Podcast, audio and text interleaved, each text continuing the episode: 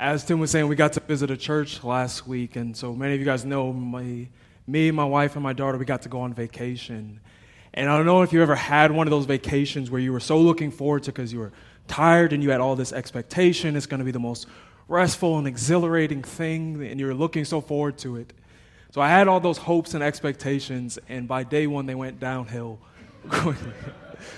so as they went downhill, I was like, all right, I'm hoping this isn't going to be a bad time, a bad vacation, because we had changed so much of our plans because of just, it was just a long past couple months and even had an ankle injury, so we canceled one of our trips to end up doing something different.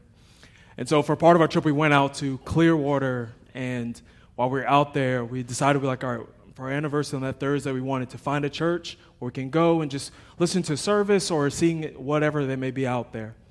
So as we were researching, we got to on Acts 29, and we got to find only one church. And it was the only church that had any kind of weekday service. And so I went online, I saw the website.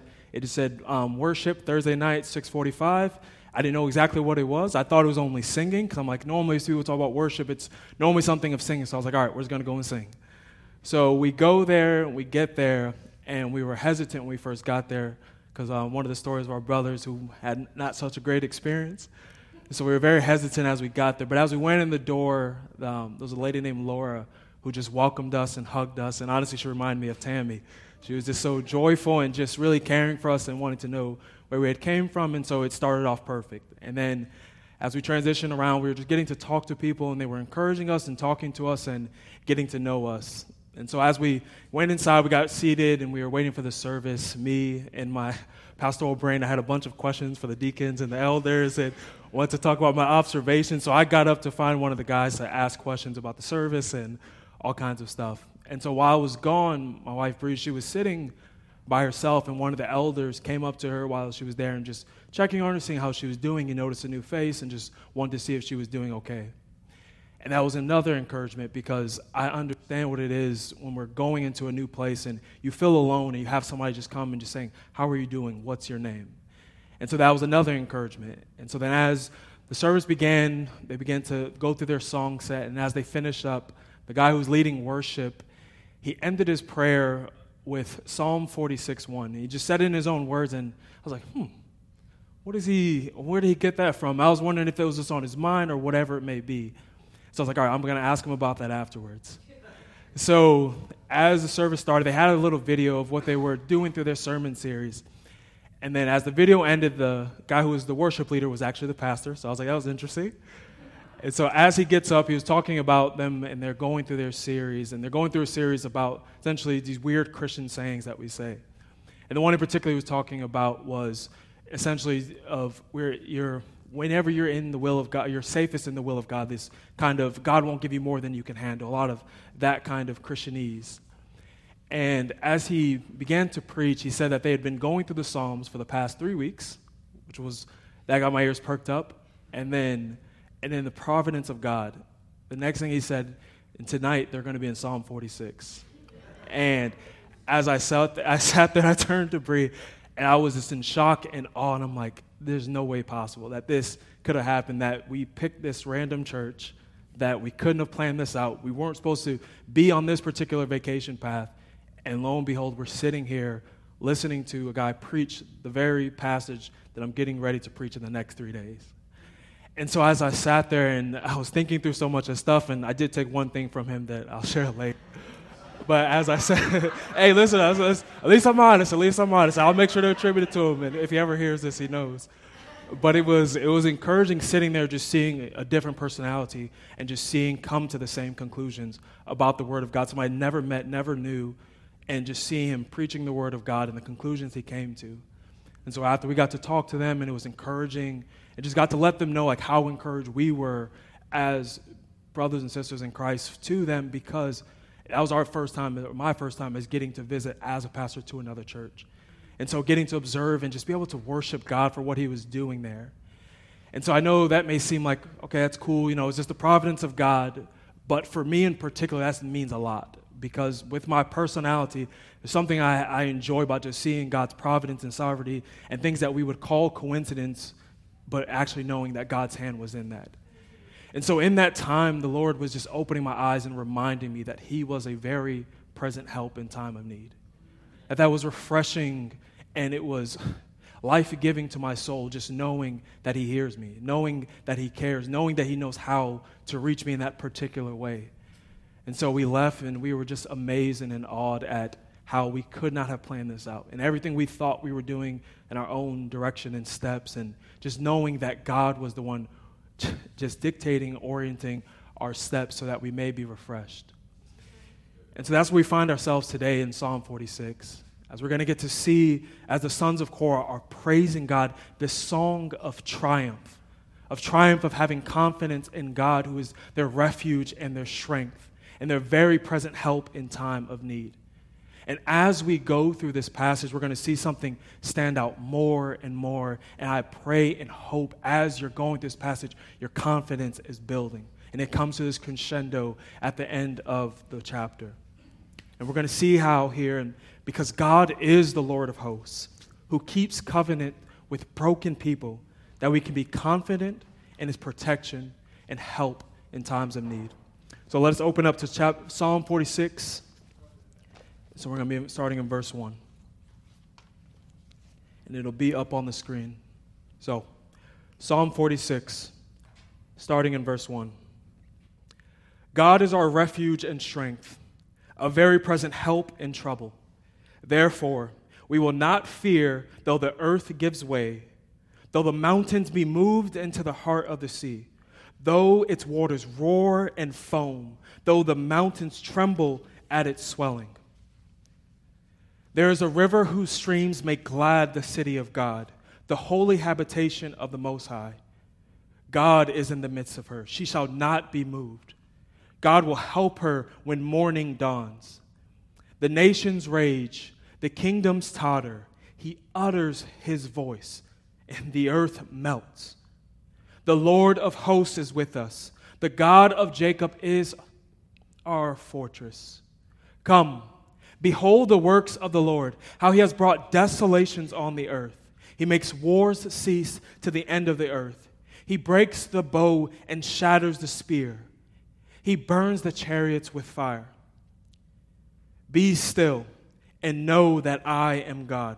I will be exalted among the nations, I will be exalted in the earth.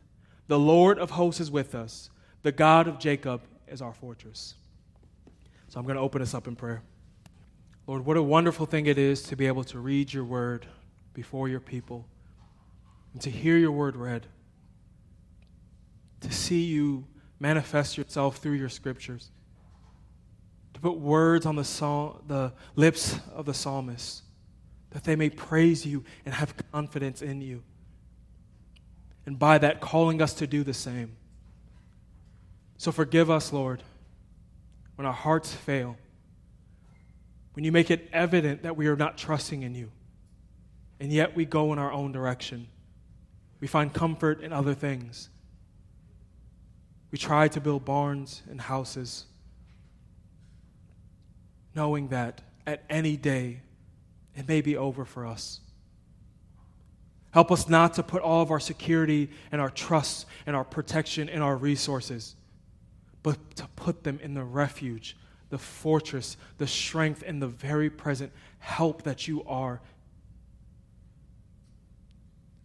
And so, Lord, I pray as we go through this passage today that we may leave as a confident people, not shrinking back from what's in front of us, and not because we are so bold or so strong, but the God that is in the midst of us will protect us. We shall not be moved. And so we praise you for what you have done. We praise you for what you are doing now.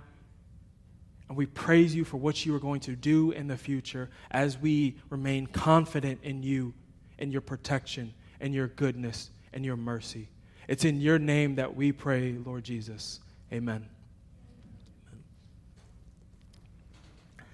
So, as we begin in Psalm 46, there's a little bit of debate of the context of what it is, but I believe this to be in context with 2 Kings chapter 18 and 19. So essentially, what's going on here is the Assyrians in the prior chapters have just taken over Israel. They've gone to them, they've had them pay tribute, they decided to seek counsel from Egypt and protection from them, and the Assyrian king at that time took them over. So then this same trend comes now to Judah. So they come to Judah also and desiring to do the same thing by the king of Sennacherib. Forgive me if I say that wrong. So he comes up against Jerusalem and he has the same exact thing. He makes them pay this massive tribute to the point where they had to strip the temple of God of all the gold and silver to give him this massive tribute. And then it continues on when some of his messengers come to them and he's saying to them, the messenger is saying to them, that you, essentially you were foolish for seeking counsel in Egypt. Do you not know what we did to them? And then it continues on with them mocking the Lord by saying, Your God is not going to save you. Nothing can come out of the power of their hands. And so there's this boastful king coming against the people of, uh, people of Israel. First, they abide by it. Then they try to seek counsel in Egypt. And finally, Hezekiah tears his clothes and covers his head in ashes and is crying out to the Lord. And so he sends for the prophet Isaiah. And Isaiah sends back this prophecy from the Lord saying that he is going to take care of this, that he is going to destroy his people, and they only have to be confident in him. And so that's where I believe we are in this of Psalm 46 the context of the people of Israel celebrating what the Lord has done. That they were surrounded, had no hope, no chance to defeat this enemy, but yet their God was their protection and fought the battle that they could not fight. And so that's where we begin in chapter 46, starting in verse 1.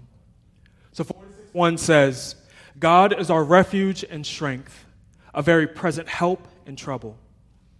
So, the first thing we get to recognize is who this God is, who our God is, and who the sons of Korah are identifying him as. So, there's three things He is their refuge, He is their strength, and He is their help, their very present help in time of need. So, these are pretty simple in what they're getting at, starting off with their refuge. He's saying that God is their defense, their defense against the enemy that is against them. And so that's where they find their safety and their protection is in their God. And then he's continuing on and saying how God is their strength, their offense. That when it comes time for them to have to stand before what is coming, to stand before the enemies, it is God that strengthens them. And that lastly, he is their very present help in time of need. And in this one, we get multiple things going on here. The first one is the presence of God with his people. We see that God is not afar off. He's not sleeping. He's not slumbering. He's not confused to what's going on or just telling them to figure it out. But he said he is very present. He's saying he's so close. He's so near to them in their time of need. And in here we get multiple things of knowing that first that God desires to help his people. We also get out of this that his help is good. That it's not just useless help or somebody doesn't know what they're doing, but he knows exactly what he's doing. He knows how to help them, how to comfort them. And then the last part, in the time of need. And that's the part that's most difficult for us. Is a lot of times we can feel like so many different things are a time of need. We feel like, God, why aren't you here working in this particular situation? Why don't you hurry up? I'm struggling, don't you see? But we see here that God knows the time when it is to intervene, when He desires to do with what He de- desires to do.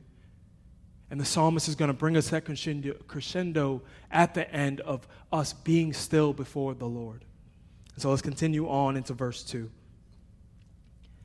So in verse 2, he says, Therefore we will not fear, though the earth gives way, though the mountains be moved into the heart of the sea.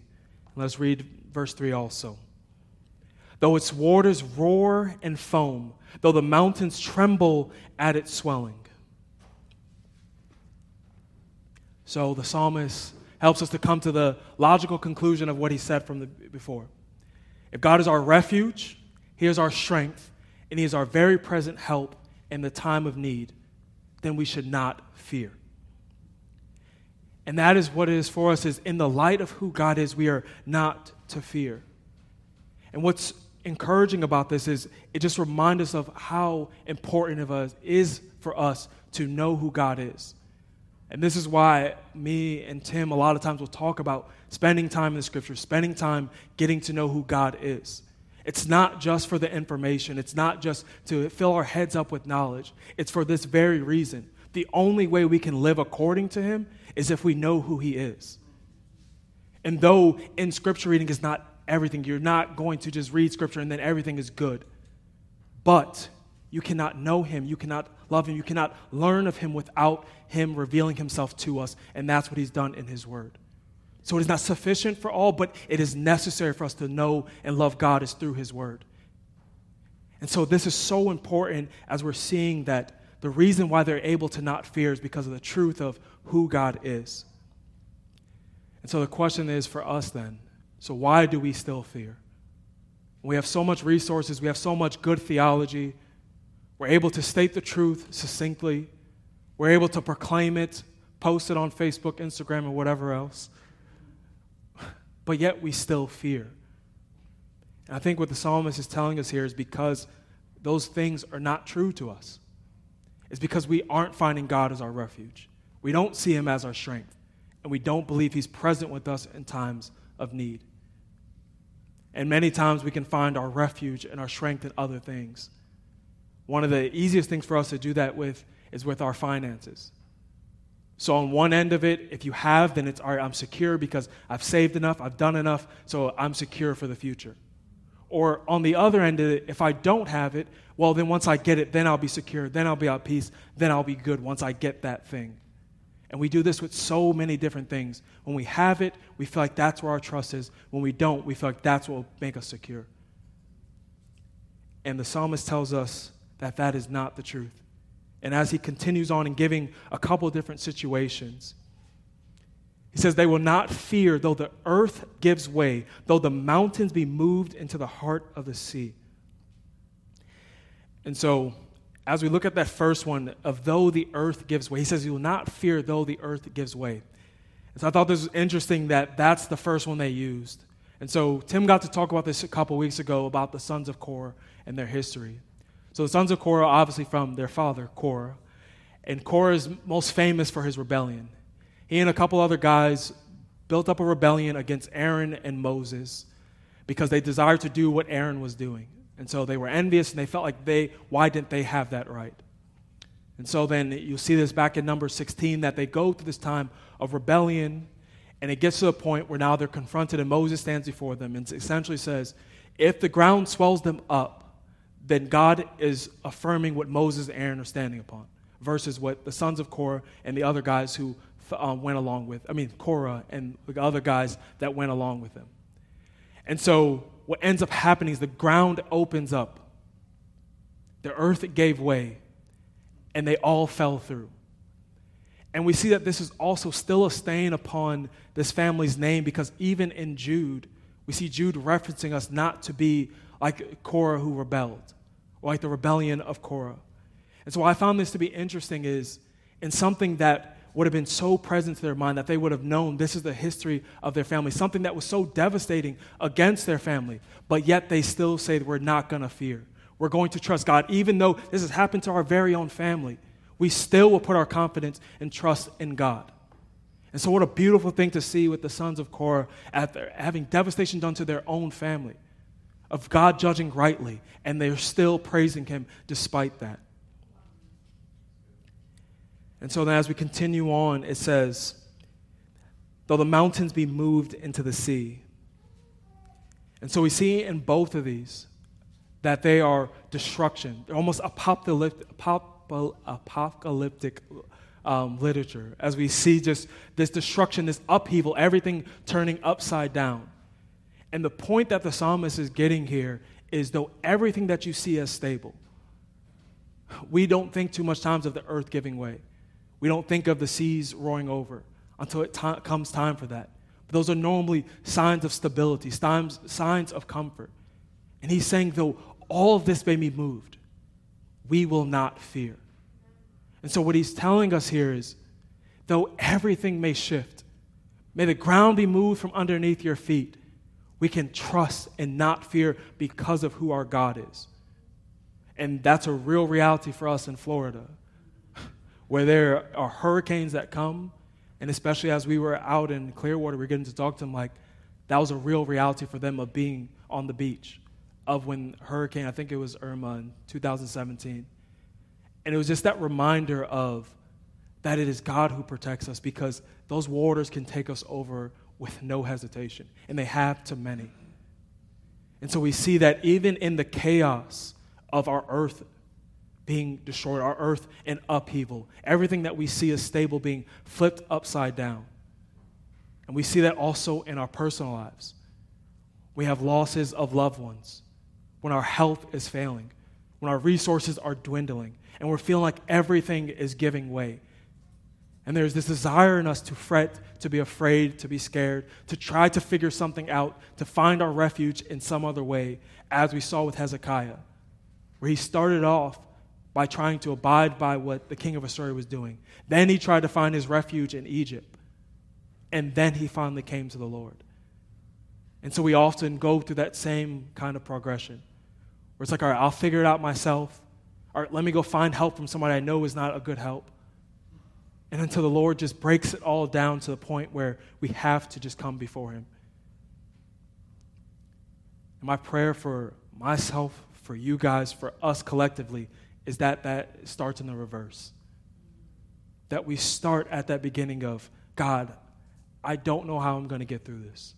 I don't know how I'm going to fix this situation. I can't fix this situation. Everything seems to be giving way. Everything seems to be falling down. Everything I found as stable and secure seems to be giving way. Help me not to fear. Help me to put my trust in you. And so we see this is how the psalmist begins in these first three, vo- three verses of showing who our God, of conf- uh, our God is, that we have confidence in. And so let us now move on to verse 4. So in verse 4, he begins There is a river whose streams make glad the city of God, the holy habitation of the Most High. So let's start off in verse 4. Actually, let's start off with that Selah. I just want to explain that quickly. So there's an unsurety of what Selah means, but there's a general understanding and belief that it's a moment of pause and a musical interlude because the Psalms, especially this one, it tells us clearly that it was to be played to music. And I actually enjoy the way that this one is broken up by the Selahs because you see this transition with each one. And so in verse 1 through 3, then 4 through 7, and then 8 through 11, we see it broken up by this almost this pause and this break in between it. And so now we've just come from the waters are raging, the waters are foaming, everything is giving way, and then it transitions so beautifully. Where he says, There is a river whose streams make glad the city of God. And so this river, we have to see it in, in here. In the place that it's put, it's in direct contrast to the violence and the chaos of the nature before. And we see that with the people of God in the city of God, there's this river that makes glad, that makes them glad. And so in Jerusalem, they did not have a physical river. And so this is probably pointing to two different things. So one of them would have been Hezekiah um, had a tunnel built from the springs of Gihon and it was meant to go through and come through and come to the pool of Siloam. And so the point of that was for probably what they were going through at that time of a siege. Because during a siege, they would entrap you from all sides, and essentially was to starve you out or for your resources to dwindle. And so it's this beautiful picture of this water flowing in and still giving them life. But it also has some allusions towards the future and so I want you guys to turn. It won't be up on the screen. So it's going to be in Ezekiel 47, verses 7 through 12. As we see Ezekiel having this vision of the temple, and we're also going to look at Revelations 22, verses 1 through 3 after.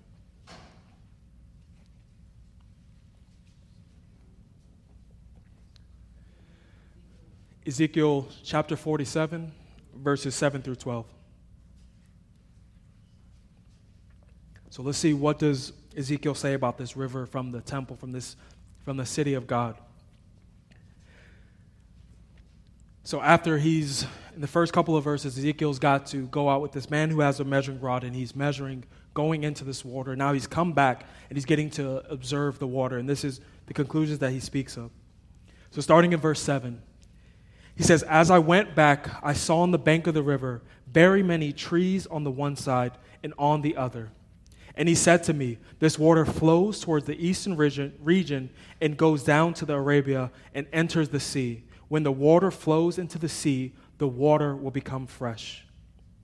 And wherever the river goes, every living creature that swarms will live, and there will live, and there will be very many fish. For this water goes there, that the waters of the sea may become fresh. So everything will live where the river goes.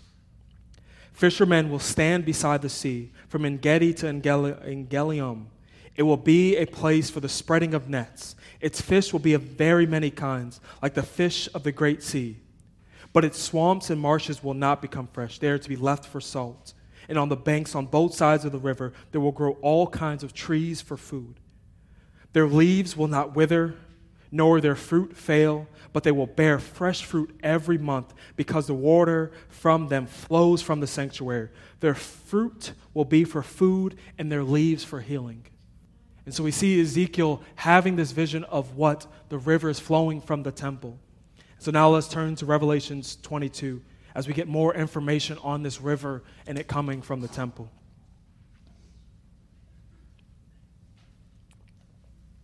So in Revelations 22, starting in verse 1. So it says, Then the angel showed me the river of the water of life, bright as crystal, flowing from the throne of God and of the Lamb, through the middle of the street of the city. Also on either side of the river, the tree of life with its 12 kinds of fruit, yielding its fruit each month. The leaves of the tree were for the healing of the nations.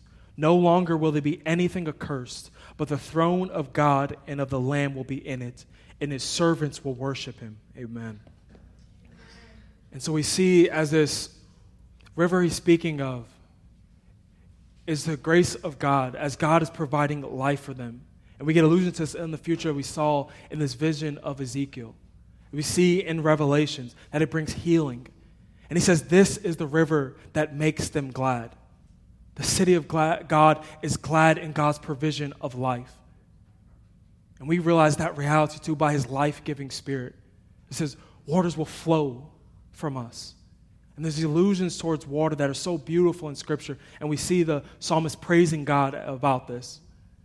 That though there's this destruction and death and desolation going on with the earth, there is peace and life giving water for the people of God in the holy habitation of the Most High. And so we continue on to verse 5. So in verse 5, it says, God is in the midst of her. She shall not be moved. God will help her when morning dawns. So, when I read this passage, I had this kind of cliche movie moment in my mind. Um, so, you ever seen the movie where there's somebody who's getting bullied and they say, I'm going to go get my dad or somebody so much bigger than me. And then they come back and whoever that person is goes and fights their battles and they're confident because of who is fighting it for them. And I was reminded of that in this passage of the reason why they were not able to be moved is because of God who protected them. The God who was in the midst of them. And that's the place that we are in as the child who is scared, the child who has no ability to fight against their enemies but is our God who protects us. This is why they have such confidence, is because their God is in the midst of them. And we have that same confidence because our God is in the midst of us. And he continues on by saying, God will help her when morning dawns. And so, when the morning dawns, especially in a time where there is no lights, it's not as easy to turn on the street light. But in this time of darkness, going into coming out of the morning, that was a time of vulnerability. That was a time when some would have been awake, some would have not. But the beautiful thing is, God helps us when we are most vulnerable. And He protects His people during that time, that they could sleep in peace. And we see often, as the psalmist talks about, being able to lie down and rest in peace because His God protects him. And so, in this same way, it is showing that God is in the midst of her, defending her, and he is also protecting her when she is at her most vulnerable, as he's speaking about the people of God. And that is the trust and hope that we have is in this God.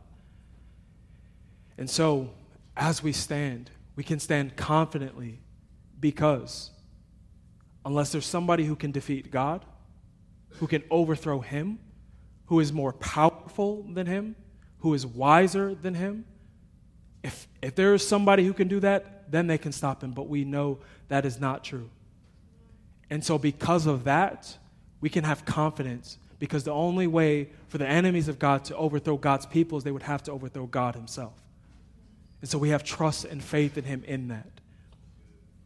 So now let's continue on to another contrast from God's people being in peace and dwelling in safety and what the psalmist explains of the nations in verse 6. So he says, The nations rage, the kingdoms totter, he utters his voice, the earth melts. So again, we have this move from stability, peace, to chaos and instability. And so the people of God dwell in safety because their God is protecting them, and they are able to not be moved. But the nations, they're raging. Their kingdoms are tottering, they're swaying. And so we see this contrast with the people of God versus the nations that are incensed against God. And so, one of the hard things about going back to the Old Testament is often we can kind of read ourselves into some of the war language that goes on in the scriptures and attribute it directly to us in certain ways. And because we don't have a theocracy, which is essentially a God ruled government, we don't have that anymore. The nations are not just one nation. It's not just one people that rages against God, but all nations have some who are raging against God, and we also have those who are secure in God.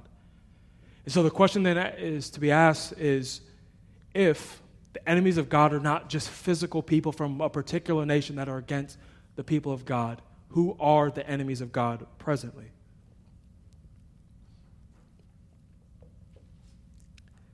And so I believe to be, be even more, but the three main ones that and we're going to look at them today is of sin, Satan and his demons, and death. And so, with each enemy, there is a attack upon us. Starting off first with death. As we're going to look at later of Jesus conquering death for us, as we were slaves to death and fear of death. But now we can have confidence when we die in Christ that we will live again that this is not the end, that we will go and have everlasting life with him. And so he has conquered that enemy. The second enemy of Satan and his legions and his demons. As we recognize something, especially in our Western culture, it's easy to just say those things are just weird and strange. And that those are just be isolated for crazy people. But the honest reality is, and I know this because of my own self, of I have my own skepticisms at times. I know the reality is I'm more on the weird side. That the reality is that the scriptures are replete with knowing that there are angels and demons and things in the spiritual realm that are far beyond our understanding. And so we see we have that as an enemy also, those who are aligned with Satan.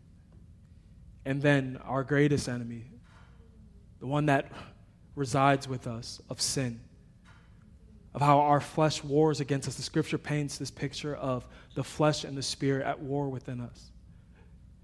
And so we see in for us as the people of God, these are some of our enemies, the enemies that are raging against God, where our flesh desires to roar up and rebel, where Satan and his legions desire to rebel against God, where death seeks to strike fear in us We're going to hold there. I'm going to speak about that at the end of why we can have confidence. So let's go on to verse 7 and so why we can have confidence against those enemies.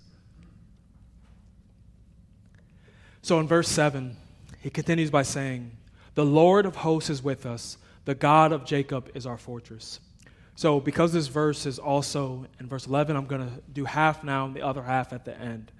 So, now here, speaking first with the Lord of hosts. So, this title of the Lord of hosts, and the hosts were of the angels, the sun, the moon, and things in the heavenly realm. They were saw as the higher things. And so essentially, what uh, the psalmist is getting at, and the Lord being called by this title numerous amount of times, it is saying he is the ruler of all things. It is a very militaristic type of title of him as a warrior, of, of him as a God who rules over his army. And it's interesting, even as we think of Jesus, when he speaks of that if he wanted to, he could have called down legions of angels to fight on his behalf. As you see, even Jesus applying that title unto himself, that he is the Lord of hosts. And so, in that, that should establish for us his power and his ability to effect what he desires to do. That he has legions of army um, willing and able to conquer and do at his bidding. And so, for those who are against God, that should strike terror. Just imagine a, a force that is so much powerful that you could not even imagine. And if he desired to destroy, he could without even wasting any time. But also, for those who are with him, the comfort of knowing how powerful, how mighty, how much He rules over all things, that we find our peace and our refuge with the Lord of hosts. And so that's going to help us as we look at verse 8 and seeing what the Lord has done. So in verse 8, the sons of Korah say, Come, behold the works of the Lord, how he's brought desolations on the earth. Let's continue on with verse 9. He makes wars cease to the end of the earth. He breaks the bow and shatters the spear. He burns the chariots with fire. So the psalmist calls us to do something interesting. He says, Come and behold the works of the Lord. But the works of the Lord he's talking about are not normally what we would think of. We normally think of, Come and behold how God has saved many. Come and see how he's had so much mercy, how gracious he is. But he comes, he calls us to do something different here. He says, Come and behold the desolations that he has brought. And that should make us step back and realize who our God is. That he's not just cuddly and sweet, he's not always gentle. But for those who are his enemies, he will bring desolations upon them. And there's a power and a force in that. And there's a right fear that everyone should have before him. And we're going to see that in verse 10. That he is not a God who's just playing around and is just playing games, but he calls all to fall and bow before him. And why this is interesting also, as I said, I believe this is in the context of 2 Kings, is in 2 Kings 18 through 19, and starting out in verse 35 of chapter 19. The story being in 1819, but the verse in particular being in chapter 19, verse 35, is essentially what the psalmist is calling them to behold. So in verse 35, after God has said he's going to do this, and this is how he does it with his angel, as I spoke of him being the Lord of hosts. And so it says in verse 35, and that night the angel of the Lord went out and struck down 185,000 in the camp of the Assyrians and when people arose early in the morning, behold, these were all dead bodies. And so here we get the psalmist is saying, Come behold this. This is a terrifying sight. This is death on a massive scale. This nation, this enemies of God who have come and propped themselves up as equal to and actually surpassing the Lord by saying he cannot help them. The Lord has brought desolations upon them and destruction upon this people, and He's calling them to behold this. And I know for some of us that can be uncomfortable because we only want to see God in the comfort and the peace and the joy. But He also is a God who will destroy His enemies. And we see also here that as He continues on, that He makes war cease he breaks the bow, he shatters the spear, he burns the chariot. This is a complete destruction. It's not even a real fight. It's not as if there was a real battle, as if they could come back and attack and win. He destroys all their weapons and he brings them to complete desolation. And he calls us to behold this, to stand in awe of our God who fights on behalf of his people who would not allow his people to be murdered and assaulted. Because as I said before, this happened to Israel, where they were in their idolatry and they were taken away. but God, in His grace towards Judah, that He protected them and did not allow them to experience the same faith at this time. And so that helps us to transition now. After we've seen the desolations of the Lord and we see what He calls us to do in verse 10. So in verse 10, it says, Be still and know that I am God. I would be exalted among the nations, I will be exalted in the earth. So I thought this was kind of funny this week. Uh, in our home, we have like a little wooden placard that has this verse, and I did not realize until it didn't hit me until I was preaching this today, and it just hit me how often you'll see that as a Christian bumper sticker of "Be still and know that I am God," and it's this sense of right, sit down and contemplate who the Lord is and enjoy. And though that does have its implications, but here the psalmist is getting at so much more of when he's saying, "Be still and know that I am God." So, I believe right here he's not just speaking to his people, but also to the enemies that are against the Lord. And so, up on the screen, and this is the thing that I got from the pastor out in Clearwater. This, this quote, and it was actually funny that it was actually in one of the commentaries that I just didn't realize it was there until he brought it up. And so, it's going to be coming up on the screen. So, it's a mid 17th century Anglic, Anglican minister by the name of William Gurnall. And he has this great quote about how God is not just speaking to his people, but also to those who are against him. And it kind of breaks it down, and I thought it was really helpful. And so it's a longer quote, so I broke it down into three sections, so we're going to go through them one by one. So the first one says, in reference to this verse, it goes Faith gives the soul a view of the great God.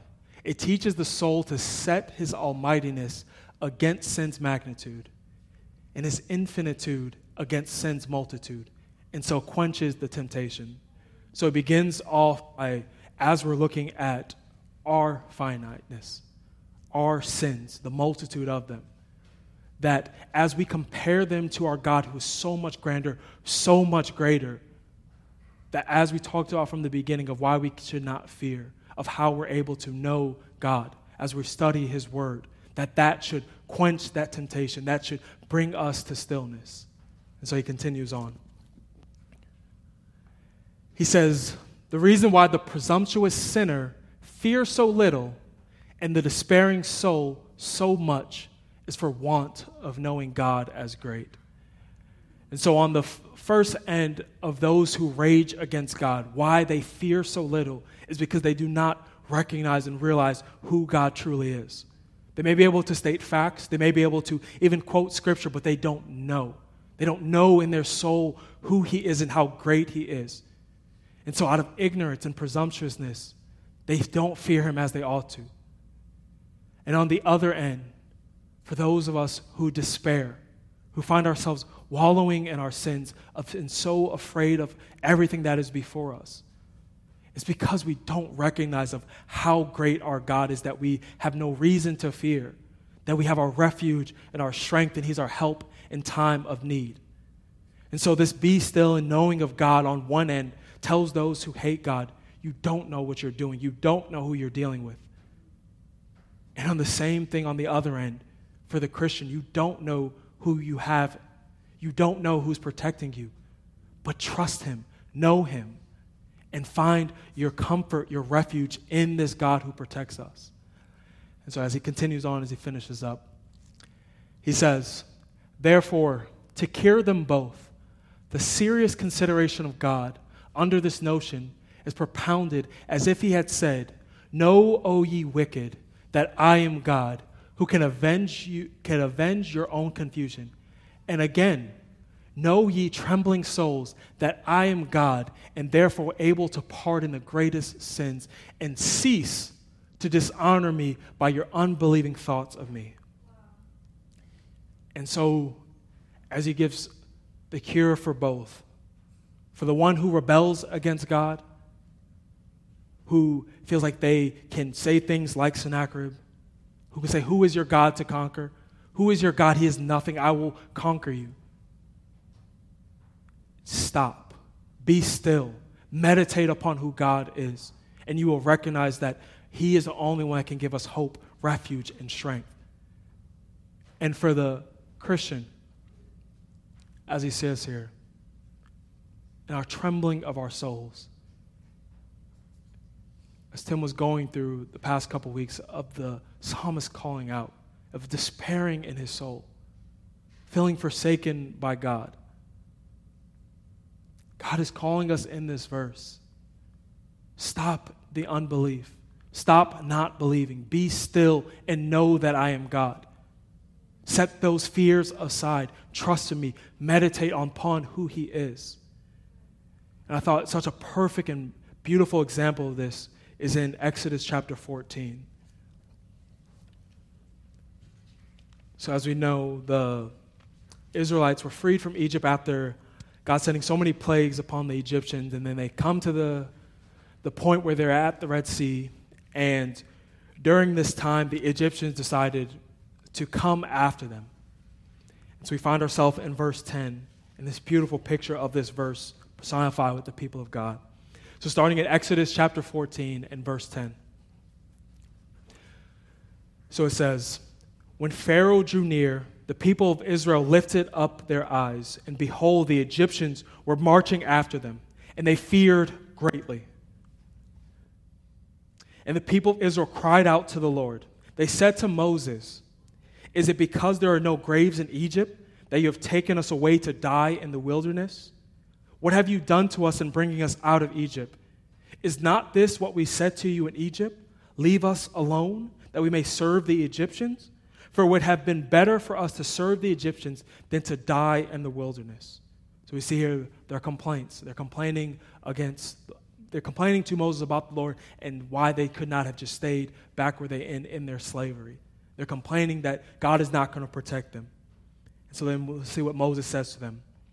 And Moses said to the people, Fear not, stand firm, and see the salvation of the Lord, which he will work for you today. For the Egyptians whom you see today, you shall never see again. The Lord will fight for you. And this is key what he says right here and you have only to be silent. So we see this be still and know that God is working, knowing God will save his people, that he will be their refuge. And also, let's see at verse 18, that other end, as we said, what does God saying also to those who do not know him? So in verse 18, it says, And the Egyptians shall know that I am the Lord when I have gotten glory over Pharaoh, his chariots, and his horsemen.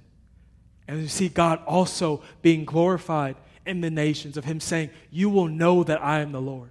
You will know I am the one who has done this. I will be glorified throughout the earth. And so, for the believers, for the people of God, it's this time of just stopping. As we're fretting, as we're fearing, as we're trying to figure everything out, it's this time of just stop. Be silent. Meditate upon who the Lord is and find comfort in that. Meditate upon Him being our refuge, being our strength, being the God of our confidence. That's what He's calling us to do. And so, as He continues on, on the latter half of that verse, but going back into Psalm 46,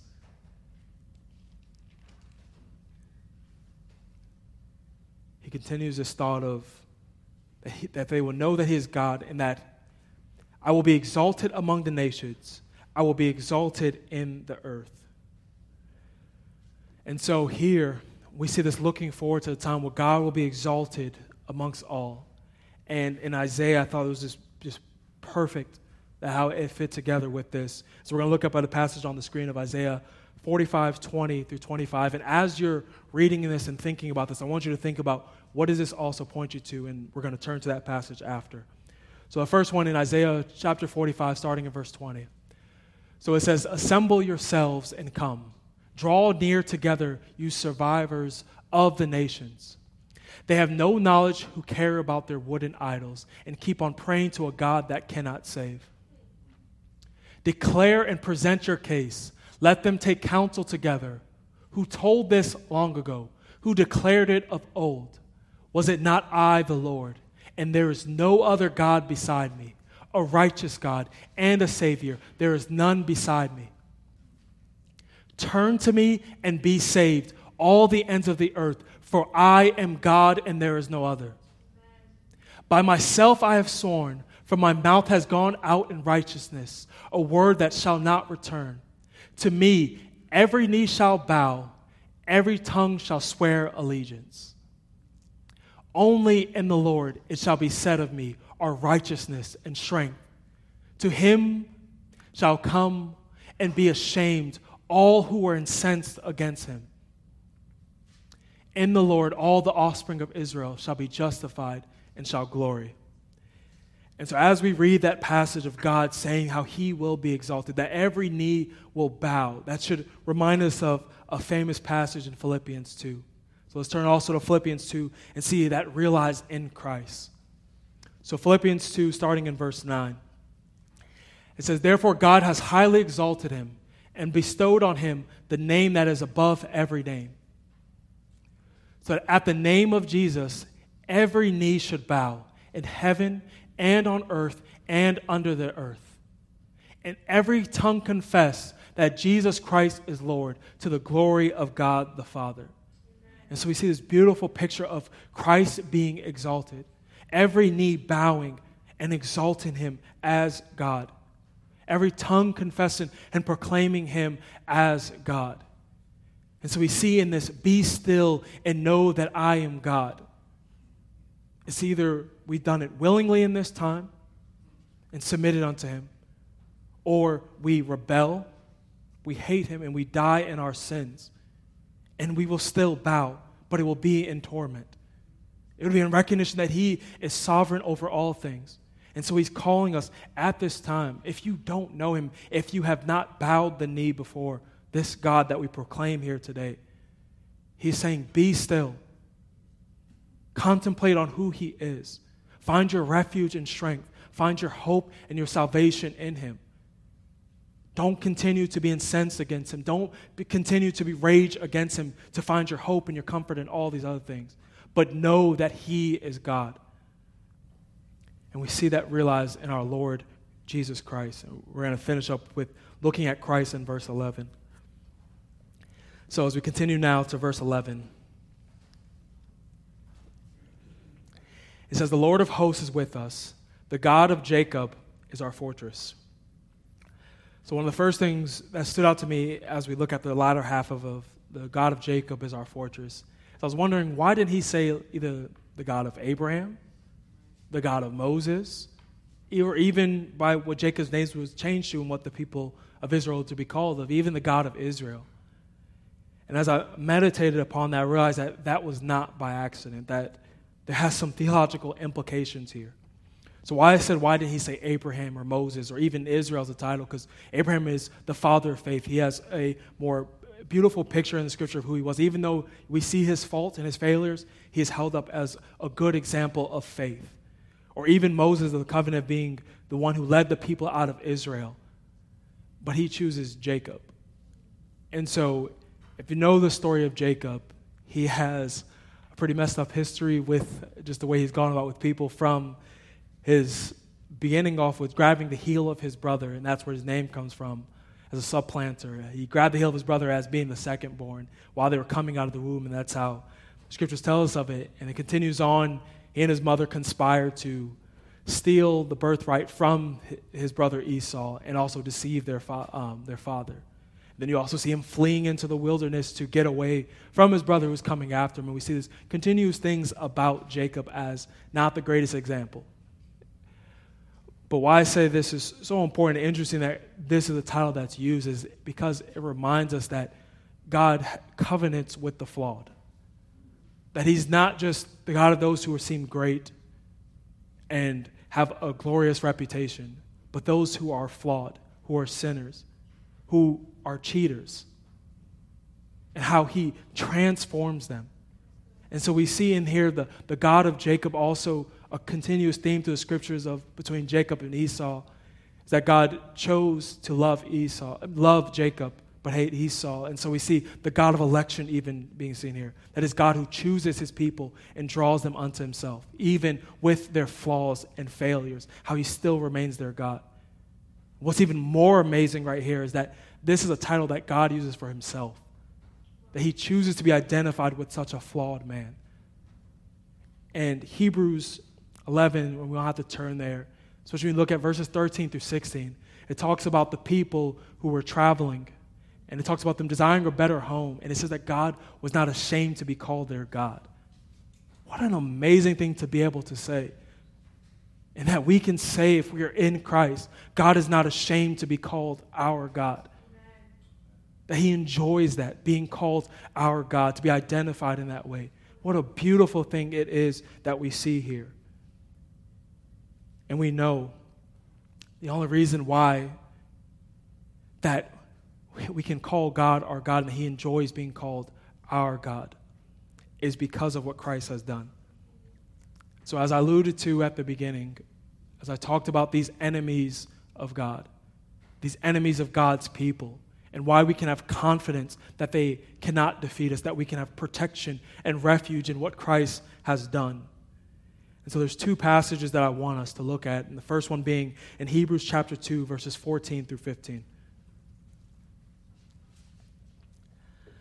So in Hebrews 2, in, in reference to Christ, so it says, Since therefore the children share in flesh and blood, he himself likewise partook of the same things, that through death he might destroy the one who has the power of death, that is, the devil, and deliver all those who through fear of death were subject to lifelong slavery.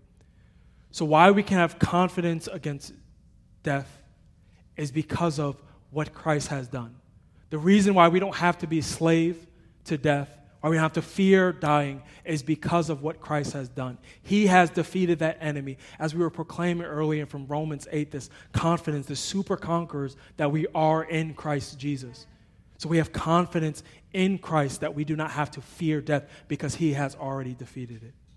So now let's look at the second one.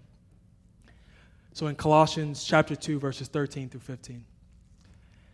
And so it says, And you who were dead in your trespasses and the uncircumcision of your flesh, God made alive together with him, having forgiven us all our trespasses.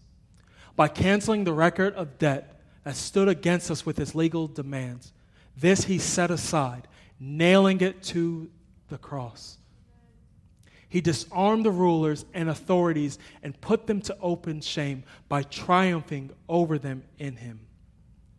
So we get two things here as we see him conquering the rulers and authority, both physical and spiritual. He has conquered. And so we have no need to fear Satan. We put our trust and our protection in Christ. He will defend us, He will deal with these battles. That's where we should put our hope and our trust in. Even as we look at Paul in 2 Corinthians, as we see him warring and battling with this thorn in the flesh, it's so beautiful that he doesn't say that he went to go after it. But what he did is he sought God to relieve him. It was God that was going to protect him. It was God that was going to give him strength and hope. And that same thing for us, that we don't have to fear the spiritual because of what Christ has done. And most importantly, our sins, our flesh, the thing that brings us down so low so often. That this God of Jacob, the one who covenants with flawed and broken people, that He knows our frailties. He knows what we deal with. He knows the flesh that desires to roar. And He says, I've defeated that already. You no longer have to submit to the power of it. You have freedom in Christ. He has nailed that to the cross. And that is what we proclaim. That's why we can have so much joy and so much confidence, is because of how great our Lord is. That we'd go to this extent that he would die that type of death, to be nailed upon a cross for our sins, for our failures, for our shortcomings. And we praise him and worship him for that. So, as we end off, we're going to get ready to sing in a moment a mighty fortress. And so, if any of you know about the mighty fortress, it's a song, a, a hymn that Luther had wrote. And so, when Luther wrote it is it's not sure of the timing, but Luther and he wrote a lot about his times of depression and just going through a lot of difficulties as they were going through this time of the Reformation.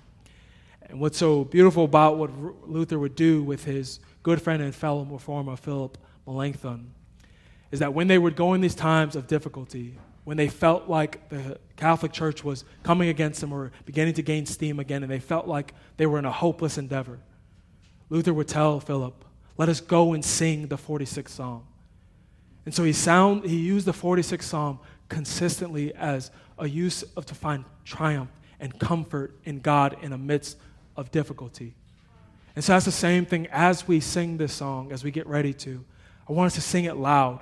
Let us have confidence and proclaim that our God is a mighty fortress and that He is our confidence, that we can put our confidence in Him, not in ourselves, because we are frail and fickle and will fade away. But, but He has done all that we could not do, and He will sustain us till the end, and we praise Him and worship Him for that. Let us pray. Lord, thank you for your word. Thank you for the confidence that it breeds inside of us. That we can look upon you, our great God, our God of refuge, strength, and very present help in time of need. And know, though our heart may fail, that we may despair within ourselves,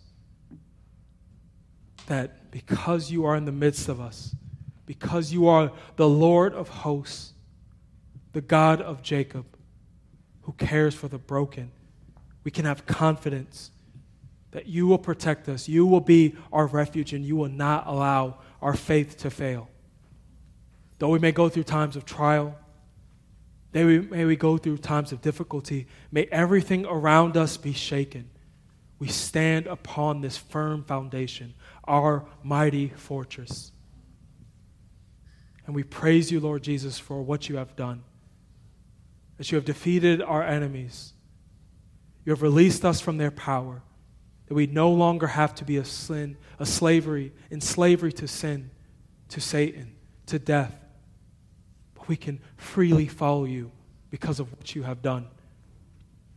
And so we thank you, Lord Jesus, and I pray for each of us that we may sing this song aloud.